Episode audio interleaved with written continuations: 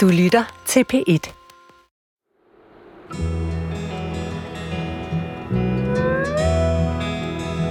Og nu har vi en montage af Per Bredvad. Gud har været med mig, kan man godt sige.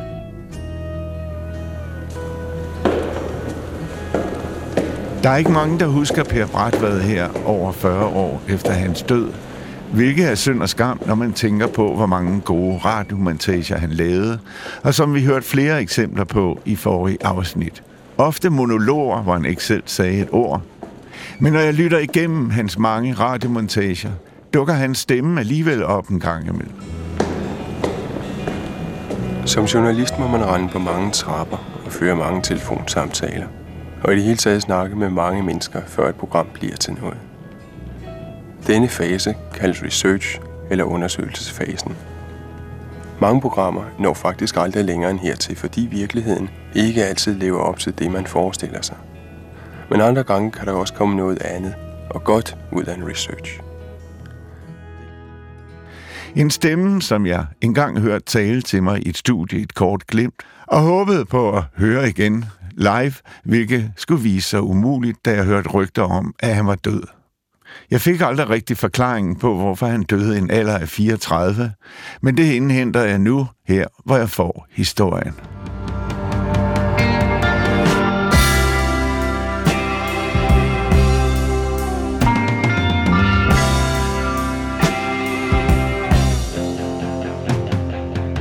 Og hermed er vi i gang med afsnit 4 af min p øh, Eliten fra Rosenørns Allé med undertitlen Tavshedens Magt, og hvor jeg, som hedder Torben Brandt, tager mit første forsigtige skridt ind i et miljø i og omkring Radiohuset på Rosenørns Allé, befolket af kunstnertyper, individualister, men som til fælles har pionerånden.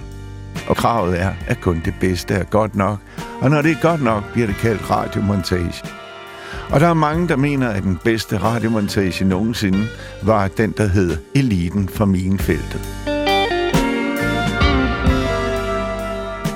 Og min tid i dette miljø strækker sig over cirka 20 år fra midt 70'erne til midt 90'erne. En historie, som ideelt set burde have været fortalt af hovedpersonerne selv, dem som lagde fundamentet for generationerne efter dem helt op til i dag, men hvilket ikke er muligt, fordi de fleste er gået bort i mellemtiden. Og den første i rækken af dem, der gik bort, hedder Per Breitvad.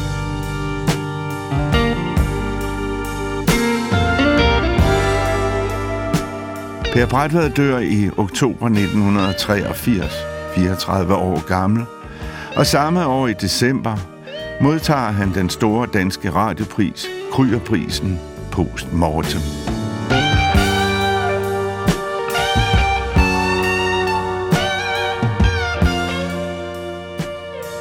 Per begyndte at lave radio meget tidligt. Starten af 20'erne, tror jeg. Siger Pernille, Per Bratvads tre år yngre lille søster. Altså, han blev venner med Paul Næsgaard. Altså, jeg ved ikke, hvordan de blev venner, de to, men det må du snakke med ham om. Og det gør jeg. Kontakter den tidligere rektor på Filmskolen, men mest kendt for sine originale tv- og radioudsendelser før da.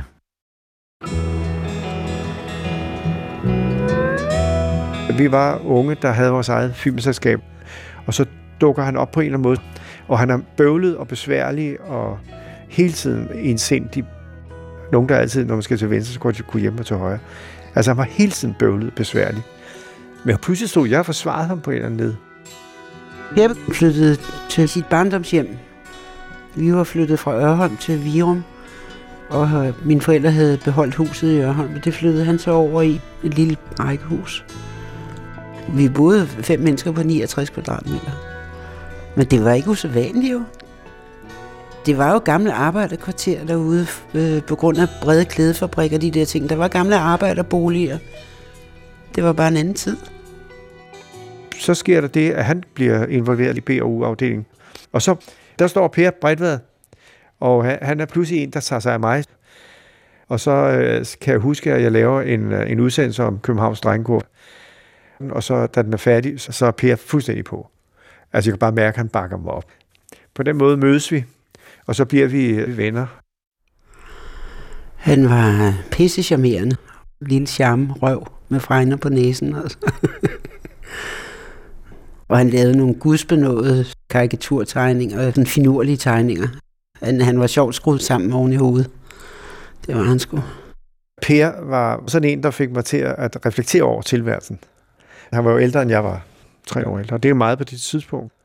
Jeg har været en 17-18 år, men med meget, meget sen øh, udvikling. Jeg var næsten barn, og øh, han var ikke kun ældre end mig, han var også altså lysår foran i forhold til sådan det at være voksen. Og øh, hvis jeg er tre år bagud eller sådan noget, ikke? i forhold til min alder, så har vi altså en forskel på syv. Og øh, det, var, det var voksen, hvor man sådan tænkte, han er Europa øh, tilværelsen på sin helt egen præmis. Jeg kunne simpelthen spørge ham om alt. Altså alt. Om øh, seksualitet, om kvinder. Om, altså han fortalte jo om, at han var i brugspar sammen med sin kæreste. Jamen altså bare sådan en scene. Altså for mig var det jo altså helt uden for, for skiven.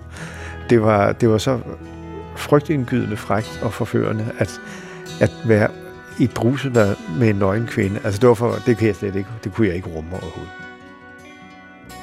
Altså vi lignede ikke nogen andre. Vores hjem lignede heller ikke nogen andre. Der var kunst på væggene, og det, der, der var ikke noget konformt over det overhovedet.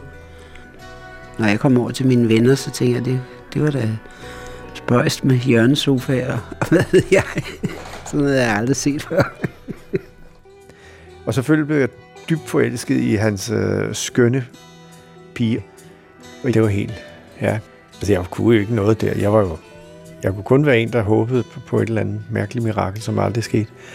Men hun virkede meget mere tilgængelig og sød og liv og landvejen, ikke? hvor Per var vanskelig, eller han, han var ikke sådan simpel og enkel. Det var, han, det var han ikke. Men det var det, der gjorde ham interessant. Jeg kan godt huske hele, Det er nok hele, fordi så mange kærester har Per ikke haft. Og han var hemmelig med kærester, altså over for familien. Så kaldte han, øh, kom han sammen med en af, det var brødbæren, og den anden, det var spidsmusen. Det var Helle, tror jeg. Og han tog dem heller ikke med hjem. Og som, altså, så fyrede han hende, så kunne han ikke finde ud af og så ville han ikke, og sådan noget. Og det tror jeg skete rigtig, rigtig mange gange. Indtil hun til sidst, for at redde sin egen røv, altså måtte sige, at øh, jeg kan ikke mere, altså. Og jeg forstod ikke, hvad de så i ham, fordi han, han havde det der lidt nervøse i sin karakter. Det var kun sammen med mig, der havde han jo, og det havde han jo på mange måder, men også i det, han lavede og skabte, der havde han jo en, en enorm styrke. Det der kunstneriske sind, som jeg også synes var interessant. Jeg kunne godt mærke, at jeg var meget forskellig fra ham. Uh, og gudskelov for det, vil jeg også sige. Det var jeg første gang lægger mærke til, at der er noget spøjs ved ham. Det er, at vi går, og så, så, så kan jeg bare mærke, at der skal vi i hvert fald ikke gå ind, ind i København i sted. Det var bare helt tydeligt, det, man går ikke ind der. Og han var dobbelt så nervøs som mig, men hvad gør han? Han går der ind. Og det passede jo ikke. Altså, for ham var det meget problematisk at bevæge sig ud i livet og tilværelsen. Men til gengæld gjorde han det hele tiden. Og han, der var ikke noget, der kunne stoppe ham. Så der var en diskrepans der mellem hans øh, egentlige øh, jeg, som var meget sådan introvert og, og, og tilbageholden, og så samtidig et, et kunstnerisk gen, som øh, pressede ham øh, hen over alle dørtrin, der overhovedet var på hans vej. Og derfor møffede han sig jo også ind på andre mennesker, selvom han måske ikke sagde noget. Det er mærkeligt. Den autoritet, der lå i, at han ikke sagde noget, er jo meget forpligtende. Det er jo skræmmende, når nogen lytter. Fordi normalt så konverserer vi jo bare, og så kaster vi sådan brokkerne frem og tilbage, og håber, at den lige giver lidt eller sådan et eller andet. Og den kombination af at forpligtige mennesker med sin tavshed, og så gå ind der, hvor alle andre går videre, gennemstrømmer Per Brætvads produktion. Han går ind alle de steder, de færreste af os ville gå ind, udstyret med en mikrofon. Ind hos naboerne, ind på et plejehjem, en brevdueforening, og en af de sidste montager, han laver i 1982, ind på et børnehjem. Jeg skal også snart have plejefamilie. Plejefamilie. Det er fordi, øh, jeg kan ikke komme hjem og bo hos min mor. Fordi jeg boede i Sønderjylland i otte år, ikke? Og de slog mig sådan noget hele tiden. Ja. Øh, det er min gamle plejefamilie? Og så er det, at jeg skrev et brev, ikke? Fordi jeg vil gerne herop. Det sagde jeg til min skolepsykolog. Så ville jeg gerne herop, ikke? Fordi jeg kunne simpelthen ikke holde det ud mere. Vi- Altså, kun sådan nogle her. Flade så, men ikke bøjlsup. Sådan noget, man får ind i rør med en bøjle, ikke? Så er det, at jeg sagde, at jeg vil herop, fordi jeg er 14. Og Hvor længe har du været? jeg i to år. Og så er det, at jeg har fået værelser det hele. Og jeg er blevet fuldstændig vant til børnehjemmet. Jeg føler, at jeg ligesom ejerfornemmelse, ikke? Ejerfornemmelse. For eksempel, det er mine reoler, det er mit skab, det er mine skier, min seng og sådan noget. Det er slet ikke mit. Jeg er bare fuldstændig ejerfornemmelse, og jeg har det godt. Er det første gang i hele mit liv, jeg oplever sådan noget? Det er mit. Og det er mit. Og det er mit, ikke? Første gang i hele mit liv. Ja. Og nu skal jeg pleje familie. Det er, fordi, det er ikke fordi, jeg ikke vil bo her, fordi... Men øh, jeg vil helst gerne bo på en gård. Det vil jeg gerne. Det, det er simpelthen min drøm, for det er fordi, jeg også øh, har boet i 8 år i Sønderjylland ved siden af en gård. Og jeg kender alt til malking og sådan noget. Og jeg høster og alt muligt. Fordi jeg tænker, jeg tænker altid på, altså ikke, jeg tænker ikke på at leve rigt eller millionær. Jeg tænker på at leve godt, ikke? For eksempel på en bondegård, hvor man kan bestille noget og alt muligt. Og når jeg rejser herfra, så kan jeg ikke bare sige farvel. Vel? Så er jeg bange for, at hvis jeg kommer ud, så er det glemt mig. Men hvis jeg nu siger farvel nu, ikke? Og så er det, jeg rejser herfra. Og så når jeg kommer om en måneds tid, så tror jeg, at de har glemt mig, ikke? Og så når jeg kommer ind ad døren, hvem er du? Kan du komme ud igen, ikke? Så kan jeg ikke bare sige mit navn og Kent Jensen, vel? Billeder fra et børnehjem hedder Montation. Men Per Brætved går ikke ind bare for sjov. Han er drevet af et socialt engagement, som han har med hjemmefra. Min far var øh, altså pisse charmerende mand og en slamperterang, altså. Han havde kæmpestort rødt skæg og stort rødt hår. Og da jeg var eller helt lille, var han fælles tillidsmand for typograferne og arrangerede nogle strækker øh, i København. Han var sådan en, der kunne stå inde på rådspladsen og bare gik op på talerstolen og sagde tre ord. Så kunne han få den forsamling til at gøre, hvad fanden han ville. Den udstråling og den autoritet havde han. En stærk autoritet. Og så kunne han få nogle raserianfald, som Sæsper tog. Altså, der var simpelthen dørene ravnede, og håndtagene røg af, og der var aldrig nogen, der fik tæv. Altså, men, men for satan. Men hans mor, lige modsat faren, altså sådan et, et perlende, begavet, sjovt, farvestrålende mor, ikke? Musse. Altså, min far elskede os alle sammen, men han, han havde et øh, problematisk forhold til sine sønner. Altså, der var en jalousi i forhold til min mor. Det var det, det handlede om, tror jeg. Altså, to drenge og en mand og en kone, som også er mor. Så så har han jo en, en søster, som øh, blev meget berømt for at, ha- at have været en prostitueret, der, der holdt foredrag om at være prostitueret.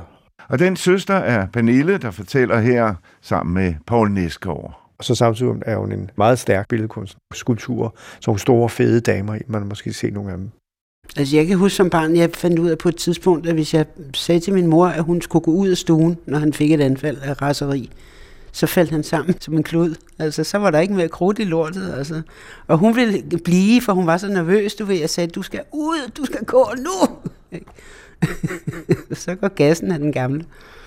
Per lignede ikke sin mor, han lignede heller ikke sin far. Han er sådan et, synes jeg, et, et, en blanding af den her meget stærke far, og så den her livskraftige, øh, farvestrålende mor. Ikke? Altså, jeg tror, der har været et bånd til min mor, som har været lige i overkanten. Uh, han var forelsket i min mor, og- og han var også min mors yndling, det må jeg sige. og jeg tror ikke, der var ikke så mange damer senere hen, der kunne leve op til det billede, han havde af sin mor. Og jeg ved, at en af mine veninder var pisseforelsket i ham på et tidspunkt. Hvor forelsket han var, det ved jeg ikke, men der fik min mor sat en ordentlig stopper i det hul der, altså.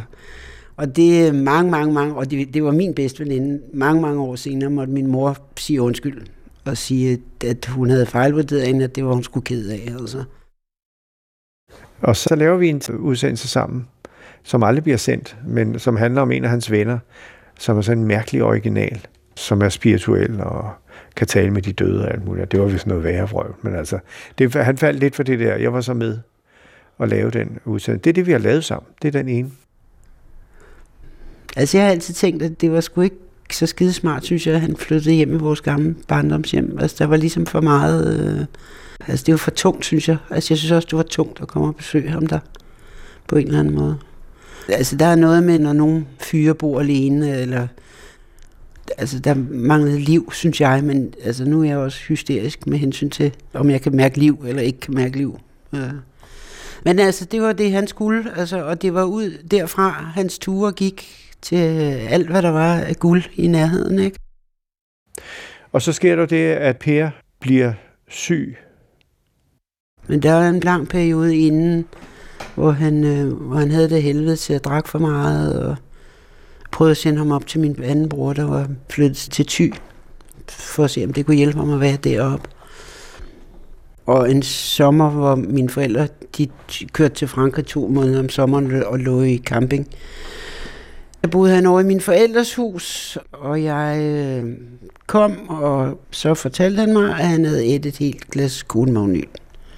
Og det vidste jeg godt, hvad det betød. Så jeg ringede efter en ambulance med det samme. Og bliver indlagt på Glostrup syg. Fordi man mener, at der er noget galt i hans psyke, han skal have noget behandling. Og så var han on and off indlagt, og så viser det sig jo senere, at han har kræft. Tragedien er jo, at han har en svulst i hjernen, og den kan de ikke fjerne. Så det bliver en dødsdom. Og øh, på det tidspunkt var der læger, som havde fået den eller opfattelse, at man skulle sige tingene lige ud. I stedet for alt det der med, at man ligesom prøver at, at forskønne billedet lidt, skulle det siges lige ud. Så de siger til Per, du er uhelbredeligt syg, du har ikke lang tid at leve. Og det kan Per slet ikke. Han har ikke spurgt. Altså, han har ikke spurgt, hvordan hans tilstand er. Han har ikke bedt om det svar der. Og så går han ud af døren, lægen, og så springer Per ud af vinduet. Ud fra anden sal. Og brækker hoften. Og de øh, opererer ham ikke. De sætter bare sådan en stativ ind i ham, som rager op. Og der kan jeg huske, at jeg tog ud og sagde, snakke med den der reservelæge, sagde, hvad fanden, hvem havde bedt dig om at, at sige noget der. Altså, hvad med at sige noget, når man bliver spurgt, og ellers holde sin kæft. Så nu er han ikke bare dødssyg og har fået en dødsdom. Det er helt forfærdeligt.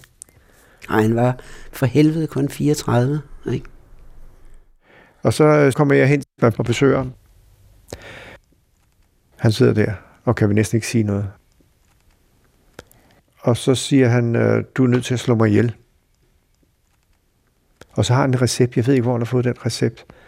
Og jeg bliver sådan lidt paf og siger, det, øh, det må jeg lige tænke over. Men det er det eneste, du kan hjælpe mig med. Og så bevæger jeg mig væk fra hospitalet og går med den der recept, og det er jo helt, altså, det er jo, man kan jo ikke slå en mand ihjel på et hospital. Altså, det virker jo ikke rigtigt, øh, og det er jo kriminelt, og det, det, den er jo helt gal. Så møder jeg en, en læge, som jeg kender, og så siger jeg, jeg ved godt, det er helt dumt, og jeg ved godt svaret, men altså, jeg kan da ikke slå en mand ihjel på et hospital. Ej, det må du for guds skyld ikke gøre. Nå, nej, det var forfærdeligt. Nå, så tilbage til Per, giver ham recepten og siger, det kan jeg ikke. Og så begynder jeg at græde. Fordi når man ikke kan handle, så er det jo ekstremt smerteligt. Og Per siger, hvorfor, hvorfor græder du? Så siger jeg, det er, fordi jeg ikke kan hjælpe dig. Du tror jo ikke på noget. Jeg kommer fra en religiøs familie. Jeg har altid tænkt, hvis jeg kommer i den situation, så vil jeg nok trække lidt på det. Ikke? Du tror ikke på noget. Der skal jo et mirakel til, ikke? Det siger du selv. Jamen, jeg, jeg har jo ikke andet valg. Jeg er jo nødt til at tro på et mirakel. Så siger jeg, hvis du tror på et mirakel, så har jeg jo adgang til første hylde. Min far er præst. Vil du hvad, giv mig nogle timer, så skal jeg fikse det her. Jamen, det må du meget gerne, siger han så. Altså helt lavmældt, fordi han sidder stadigvæk og har fået en dødsdom og har et stativ i hele ryggen, og det hele er forfærdeligt. Og så øh, går jeg hjem og ringer til min far. Hvad handler det om? Jamen, det handler om Per. Han er i den situation, at han skal dø. Han er jo ikke øh, religiøs, og han er ikke medlem af Folkekirken, men han har sagt, at han vil gerne tro på et mirakel. Kan du ikke komme og, og gøre et eller andet? Så siger han, så tager jeg en anden med, som er mere spirituel, end jeg er.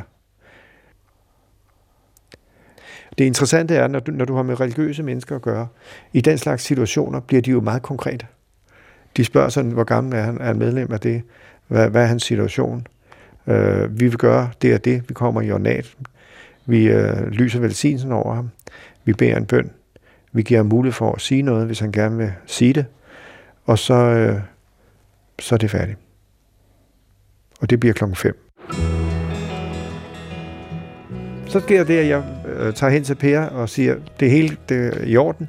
Det bliver klokken 5. Jamen, det er fint. Så kommer de klokken 5. Og min far, jo, han er også i ornat, og de har en lille mappe med, med nogle forskellige lys og kandelabrer og alt det der.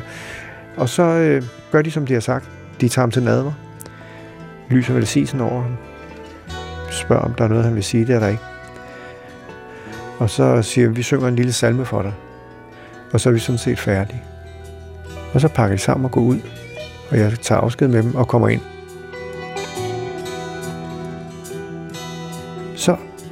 Havde vi pludselig fået sproget tilbage.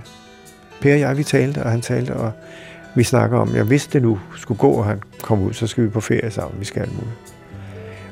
Han var faldet til ro, og han, var, han havde været angst, angst, angst, angst af helvede til. Men da de havde været der, faldt der ro over ham. Og så siger han, skal jeg ikke komme i aften, så, så kan jeg tage en flaske vin med. Jamen det ville være skønt, siger han så, ikke? Det er helt anderledes. Så et lille glas rødvin og et lille glas rødvin. Han drak en lille chat der, og så brækker han sig som ind i helvede. Han kunne slet ikke tåle det. Og jeg får lige sådan en bakke ind under ham. Og hen i kummen, som så er forstoppet. Så det der mærkelige, at disse to fuldstændig hjælpeløse mennesker bliver sådan lidt løftet op, hvor efter det hele ender i lort. Det var sådan, at det, var, det kunne ikke lade med at grine lidt af. Og jeg kan huske, at jeg havde lige læst en bog, der hed Livet efter livet.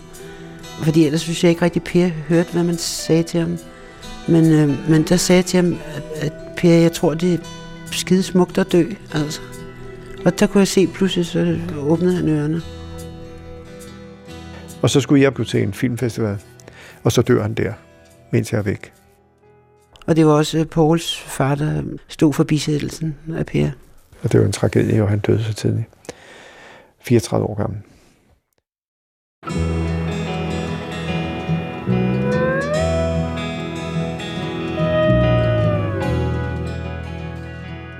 Rigtig mange af Per Bratvads radiomontager handlede om meget gamle mennesker.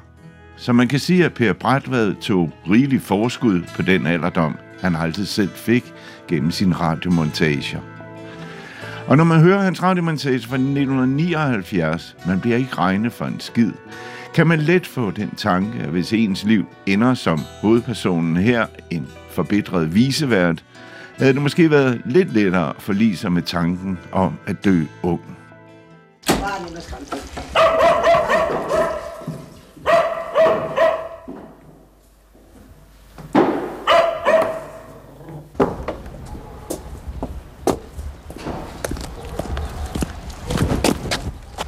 Altså her var jeg inde og lave pænt i går.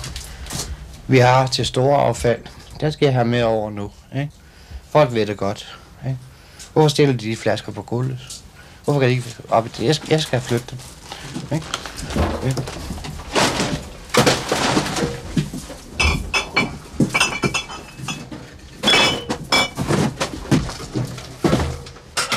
De regner ikke ind for en skidt.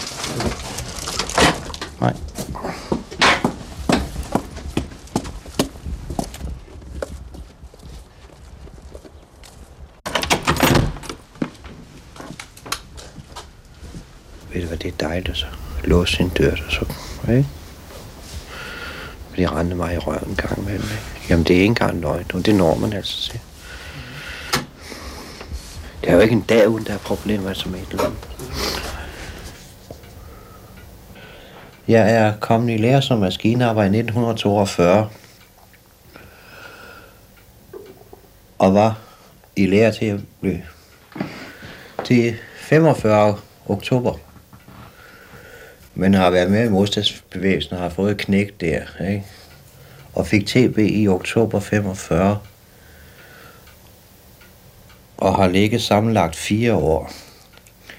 Fra jeg var 19 til jeg var godt 23. Og blev gift i 50. Og så begyndte jeg på Lama.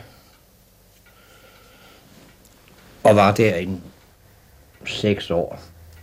Og bliver ked af, af fabrikssystem, af kortræs. Og var tillidsmand dernede. Og for mig bøvl. Altså, øh, altså man havde arbejdet med hjem og skulle løbe for mig til møder og den slags ting. Og konen blev sur. Ikke? Og så, som sagt, så var den her stilling ledig, og søgte den og fik den. Ikke? Ja. Men øh, ja, så er årene gået. Og og du ved godt, når man har rundt i 50, ikke? Hvad fanden, hvad har man tilbage? Og jeg går ikke og har det skide godt. For de derovre, de er jo ikke gået ustraffet hen. Nu har jeg fået mavesår for at gøre det helt i orden, ikke? Men så, det er det, man slås med i dag. Det er jo klart. Hvis, hvis du tager en, en mand fra begge sider, der slår en krog i dig, ikke? og vil prøve at splitte din brystkasse af, ikke? så har du sveder. Ikke? Og så forlanger man måske, at man skal ud og kaste sne. Ikke? Det skal man altså. Ikke? Min kone sagde også i går, ved hvad du gør? Du går til læge i dag. Det er altså i dag. Så siger det gør jeg ikke, de kan ikke hjælpe mig. Jo, siger han, de kan give dig nogle piller. Ja, siger jeg, piller. Ved du, hvad det er? Det er nødløsninger. De bedste år i ens liv er gået. Ikke? Altså, hvor man virkelig skulle ikke? tjene pengene, for der var der penge i, i, i at være ung og have et fag. Ikke? Så man kan godt, altså bitter er jo ikke på tilværelsen, men det siger min kone, jeg er nogle gange, fordi den her såkaldte tabte ungdom, hvis du forstår, hvad jeg mener. Man mener, man går glip af for mig de bedste år.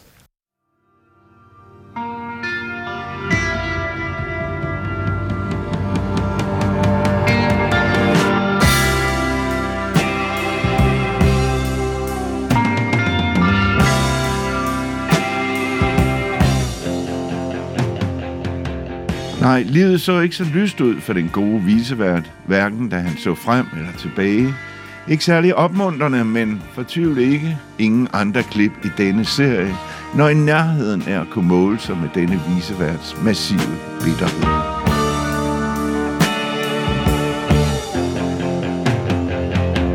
I dette, det fjerde afsnit af Eliten fra Rosenørns Allé, mødte du Poul Næsgaard og Pernille Brætvad, og i et kort glimt i starten Per Brætvad selv.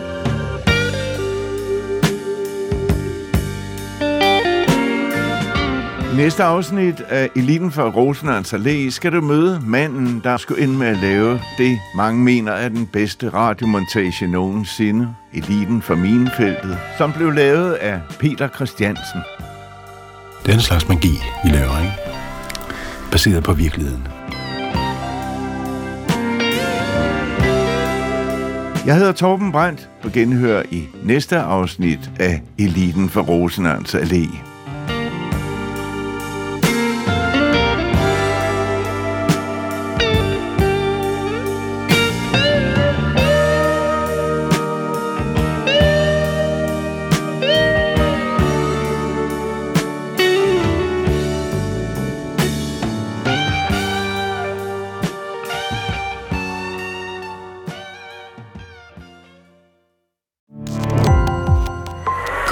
Opdagelse i alle DR's podcast og radioprogrammer. I appen DR Lyd.